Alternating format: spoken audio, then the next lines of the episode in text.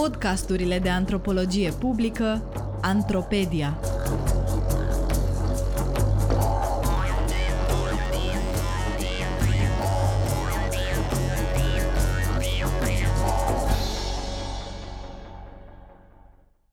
Despre memorie și rememorare a românii și cântecele lor. Nu în ultimul rând, despre antropologi. Un text de Corina Iosif, citit de Katia Pascariu.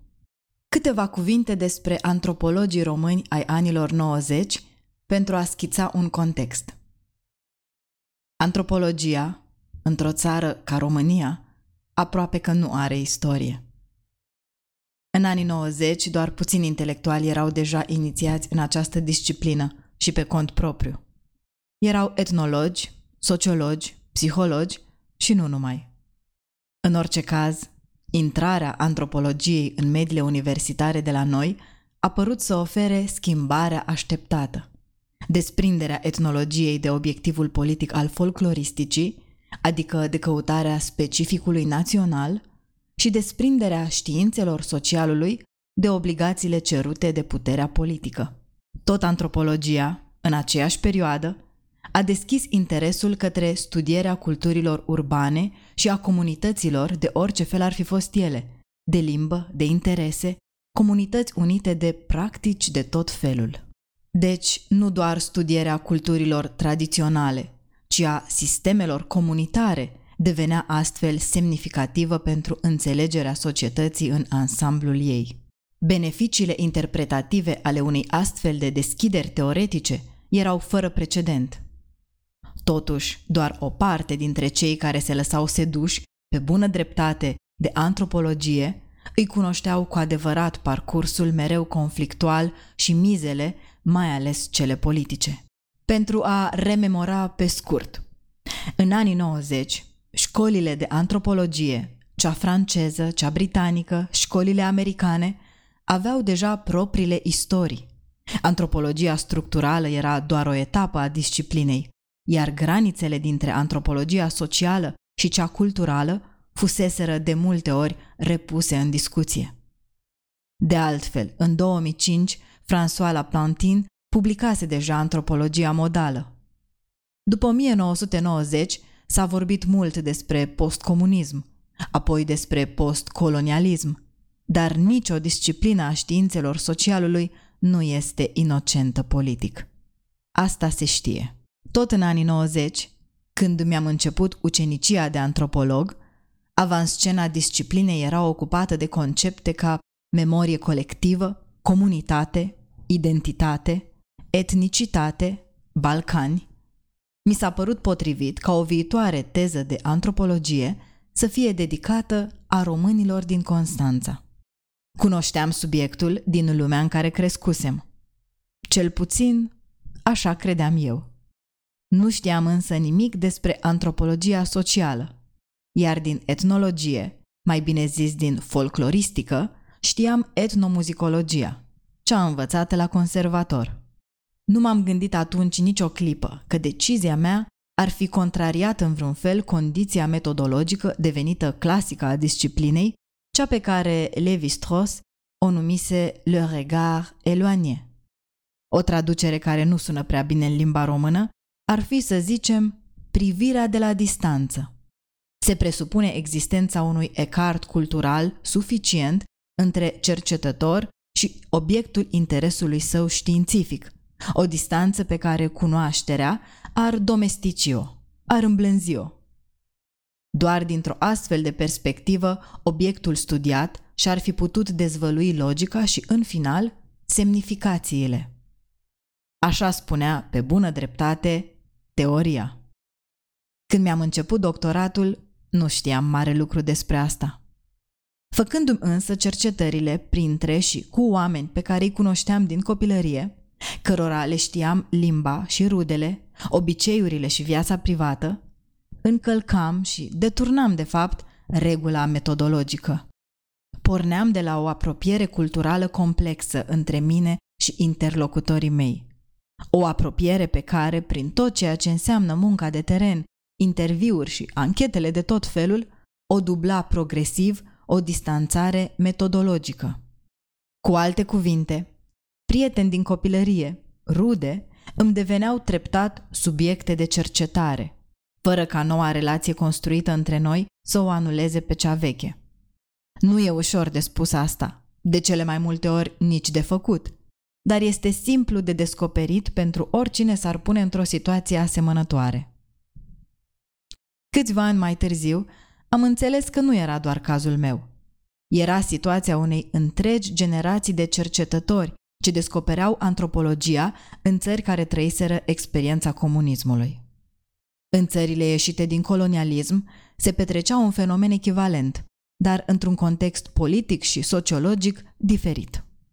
Dovada au făcut-o doctoranzii africani care și-au pregătit în anii 90 și după aceea teze de antropologie în Europa de Vest și în Statele Unite, dar pe subiecte ancorate în locurile lor de origine. În felul acesta se năștea o varietate a disciplinei ce era legată fie de schimbările aduse de sfârșitul colonialismului, fie, ca în cazul nostru, de desprinderea etnologiei de proiectul politic al specificului național. Un subiect de cercetare, o comunitate, o istorie complicată. Despre a români s-a scris și puțin și mult. S-a scris mult, mai ales până la instalarea regimului comunist, apoi mai deloc, pentru că și politica românească își schimbase țelurile. Istoriografia noastră a continuat însă, fără întrerupere, să-i considere o ramură a românității, iar a româna un dialect al limbii române. După căderea regimurilor comuniste în estul Europei, scrierile despre a români au prins un avânt fără precedent. A românii formează o etnie europeană, care a trecut târziu de la o cultură în întregime orală la o cultură scrisă, cam la începutul secolului 20. Nici acum limba lor de origine latină nu are o variantă unitară sau o scriere unanim acceptată. Grafia a românei recurge mai ales la alfabetul latin, dar este folosit și alfabetul grecesc sau cel slav. A românii nu au avut niciodată un stat propriu. Trăiesc astăzi în comunități trainice în locurile lor de origine, în Grecia, Macedonia, Bulgaria, Albania, dar și în România, unde au ajuns prin colonizare în 1928 sau în Statele Unite, în Canada, Franța și Germania, unde au emigrat de-a lungul ultimilor 70 de ani. Familiile lor, organizate până la începutul secolului 20 în triburi puternice, formează astăzi sisteme de rudenie unite, legate între ele de obiceiuri, de limbă, de endogamie și, nu în ultimul rând, de rețele economice. Originea etnică a, a românilor este și astăzi un motiv de controverse, chiar dispute în interiorul comunităților, între indivizi, între diferitele instanțe politice. O să încerc să rezum. Mediile științifice românești i-au considerat întotdeauna pe a români o ramură a românității, în numele asemănării lingvistice incontestabile. O parte dintre a români, mai ales cei care au decis să emigreze în România, sunt de acord. Mediile științifice, dar și cele politice grecești, în numele unor asemănări culturale evidente, i-au considerat pe a români ca fiind greci care și-au uitat limba. O altă parte dintre a români sunt de acord cu această părere.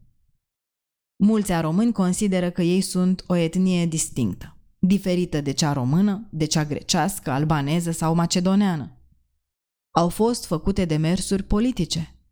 Ca urmare, o recomandare a adunării parlamentare a Consiliului Europei din 1997 îi recunoaște ca etnie diferită de cea română și numește a română limbă. Și o grămadă de probleme metodologice.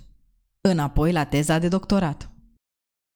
Am înțeles repede în ce m-am băgat, atunci când am făcut din a românii din Constanța, din identitatea lor de grup, un subiect de teză.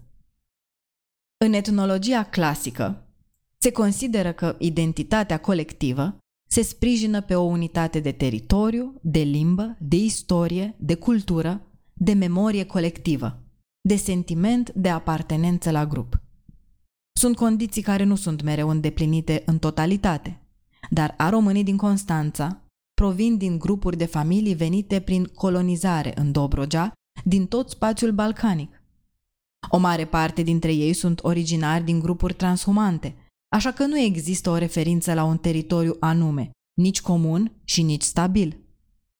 Fiecare grup avea în anii colonizării particularități de limbă, de pronunție, de vocabular, în funcție de influențele lexicale din trecut, limba greacă, albaneză, bulgară, deci nu s-ar putea spune că există o a română identic vorbită de toți a românii. Pentru că vin din tot spațiul balcanic, cultura grupurilor are influențe grecești, bulgărești, albaneze, macedonene, îi unește fără discuție istoria emigrării. Dar nu toate grupurile au trăit-o la fel. O parte dintre cei stabiliți în România au venit chiar înainte de emigrare, încurajați de politica statului român.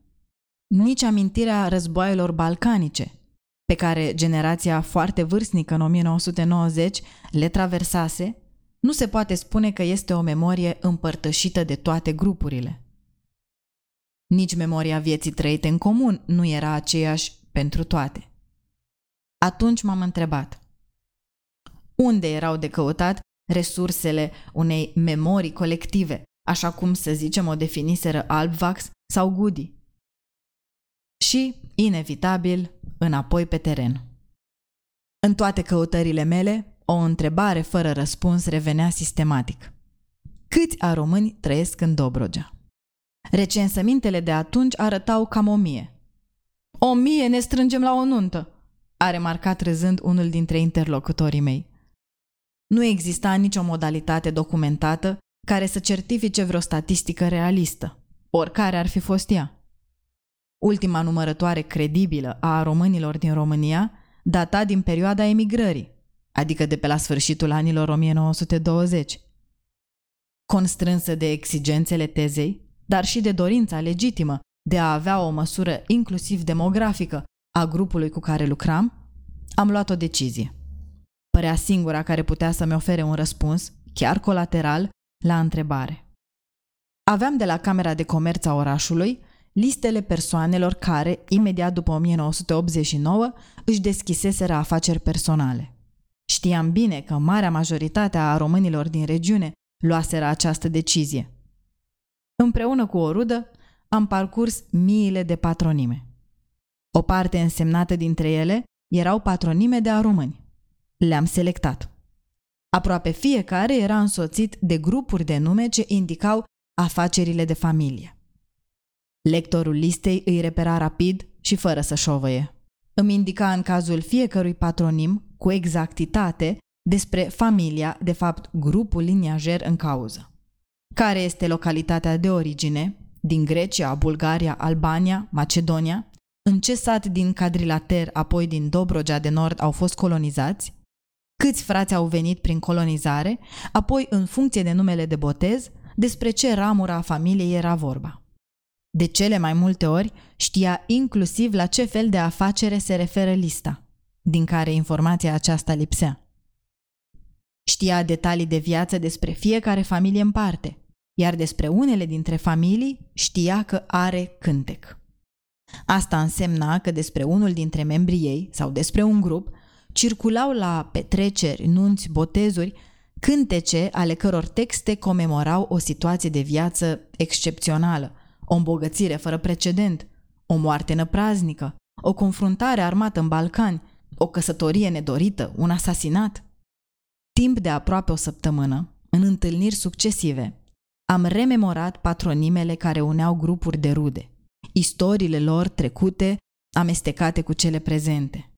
Când am ajuns la sfârșitul listei, nu știam câți români sunt în regiune, dar știam că o singură persoană din comunitate poate păstra în memorie 817 patronime și nenumărate povești de viață ale celor care le purtau. Irina Nicolau spunea că tradiția este ceea ce poate încăpea în mintea unei singure persoane. De la Durkheim și Albvax, la Pierre Nora și Jan Assmann, de la Bartlett la Moscovici, de la abordarea cognitivistă la cea comunicațională, Orice perspectivă teoretică își putea găsi argumentele în acest studiu de caz. dar pe vremea aceea încă nu știam asta.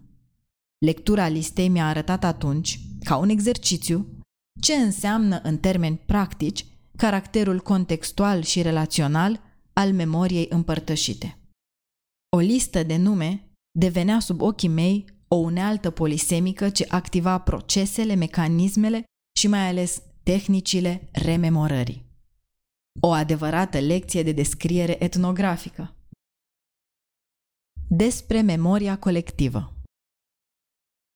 Printre categoriile memoriei active, cântecele s-au dovedit a fi dintre cele mai importante. Un survol, chiar și rapid, asupra repertoriului care circula în comunitatea a română în anii aceia, mi-a putut arăta câteva lucruri. Grație cântecelor, a românii făceau să circule informații legate de viața comunitară pe un teritoriu destul de vast, adică în Dobrogea, dar și în alte locuri din spațiul balcanic. Acest lucru ducea, fără discuție, la o formă de omogenizare culturală.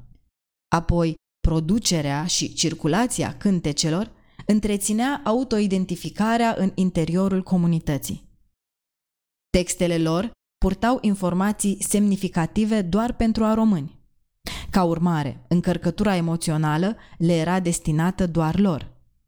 Astfel stabilite, convențiile devin frontiere etnice, așa cum spune Cohen, prin reinvestirea lor permanentă cu valori simbolice. Mai simplu spus, iată cum se petrec lucrurile.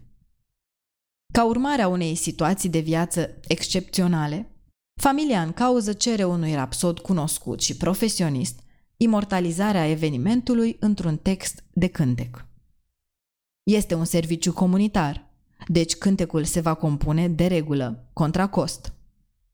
La începutul secolului 20, când cultura a românilor era aproape în întregime orală, rapsodul era un om memorie al comunității.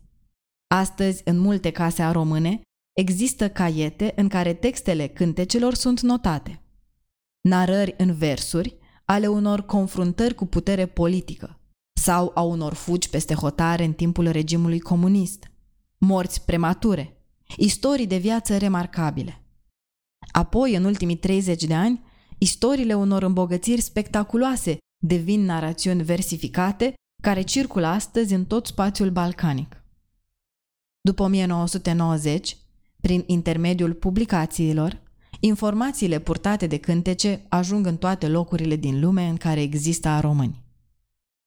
Ele povestesc despre evenimente sau situații considerate exemplare pentru normele de viață comunitară, servesc ca ilustrare a acestor norme și capătă astfel funcție de modele. Colonizarea a dus la punerea în comun a cântecelor de proveniență diferită.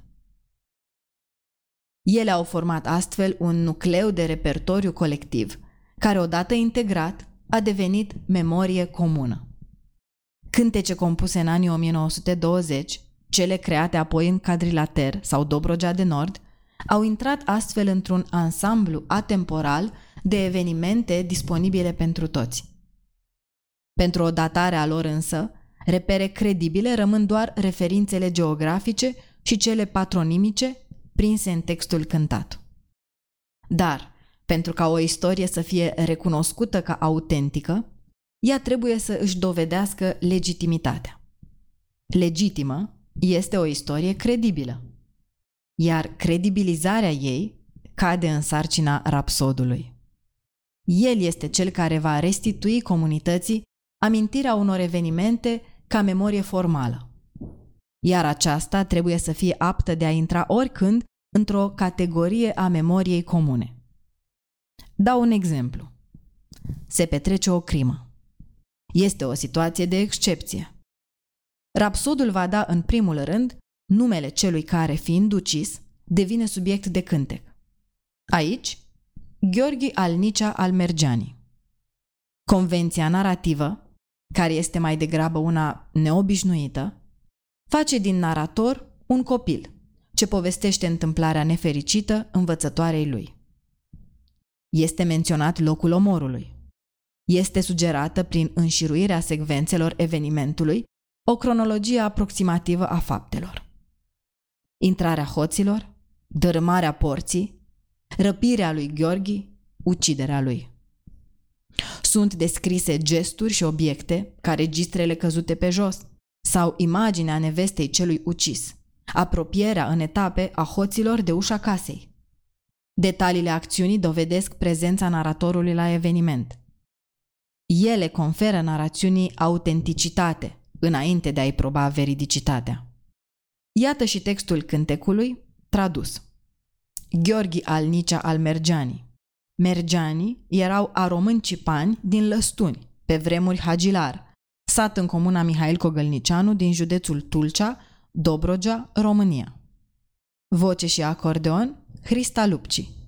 Înregistrare făcută de Corina Iosif în 2005. Într-o luni către seară, doamnă învățătoarea mea, năvăliră bandiții în sat. Multe puști își descărcară, doamnă învățătoarea mea. Amândouă satele se cutremurară. Casa lui Nicea au înconjurat-o, doamnă învățătoarea mea. Nenorocita poartă o distruseră. Înăuntru, în curte intrară, doamnă învățătoarea mea. Pe Gheorghi al Nicea îl deșteptară. În pădure îl luară, doamnă învățătoarea mea, cu rafale de puști îl omorâră.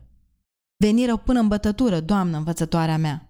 Nevasta lui Iorgachi, cu capul gol, se urcară până pe scară, doamnă învățătoarea mea, nevasta lui Iorgachi, numai în fustă. Se urcară pe cerdac, doamnă învățătoarea mea, Iurgachi cu registrele pe jos. Se urcară peste gard, doamnă învățătoarea mea, Iurgachi căzu fără viață. Povestea putea fi astfel păstrată în memoria oamenilor sau astăzi inclusiv în caietele lor de cântece. Regulile narării vor aminti în ambele situații că tehnicile și procedeele de memorare și rememorare rămân cele ale oralității, pe care Ong și Zumtor au numit-o primară. Probabil că a românii sunt ultimul grup etnic european a căror cultură, pe care noi astăzi am numit-o tradițională, a făcut trecerea de la oralitate la scris. E un proces care nu s-a încheiat încă. Dar el reproduce, sub ochii noștri și în condiții inedite, procese similare sau echivalente prin care culturile și limbile europene au trecut deja. Dar, ar fi zis Magritte, și ne pas un pip. Povestea asta nu este însă despre a români. Este despre ucenicia în antropologie, despre cei care, începând cu 1990, s-au numit antropologi. Și asta este o discuție care nu s-a încheiat încă.